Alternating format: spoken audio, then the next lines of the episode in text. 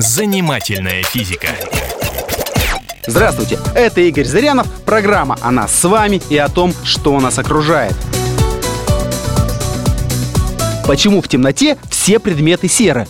В полутьме и красный флаг, и зеленая листва кажутся нам одинаково серыми – если окрашенную поверхность начать освещать слабым светом, а затем постепенно увеличивать освещение, то глаз сначала видит просто серый цвет. И лишь когда освещение усилится, глаз начинает замечать, что поверхность окрашена.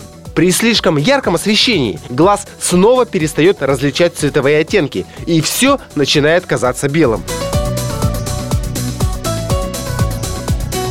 Вы, наверное, замечали, что если просыпаешься ночью и смотришь на какой-то предмет, то именно его-то ты и не видишь. В то же время вокруг этого предмета из-за слабого света с улицы все как будто бы видно.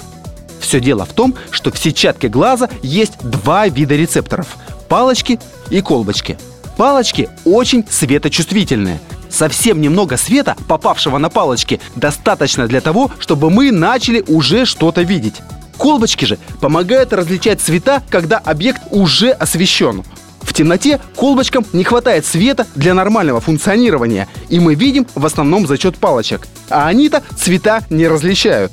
Поэтому в темноте мы видим только серый цвет. Почему же тогда предмет, на который мы смотрим в темноте, не видно, а видно лишь его окружение? Как вы правильно догадались, это тоже связано с палочками и колбочками. В центре сетчатки почти нет палочек, там только колбочки. Поэтому центр глаза хорошо различает цвета, но в темноте ничего не видит.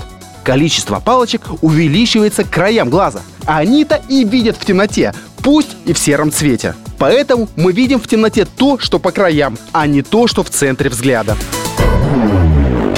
Занимательная физика.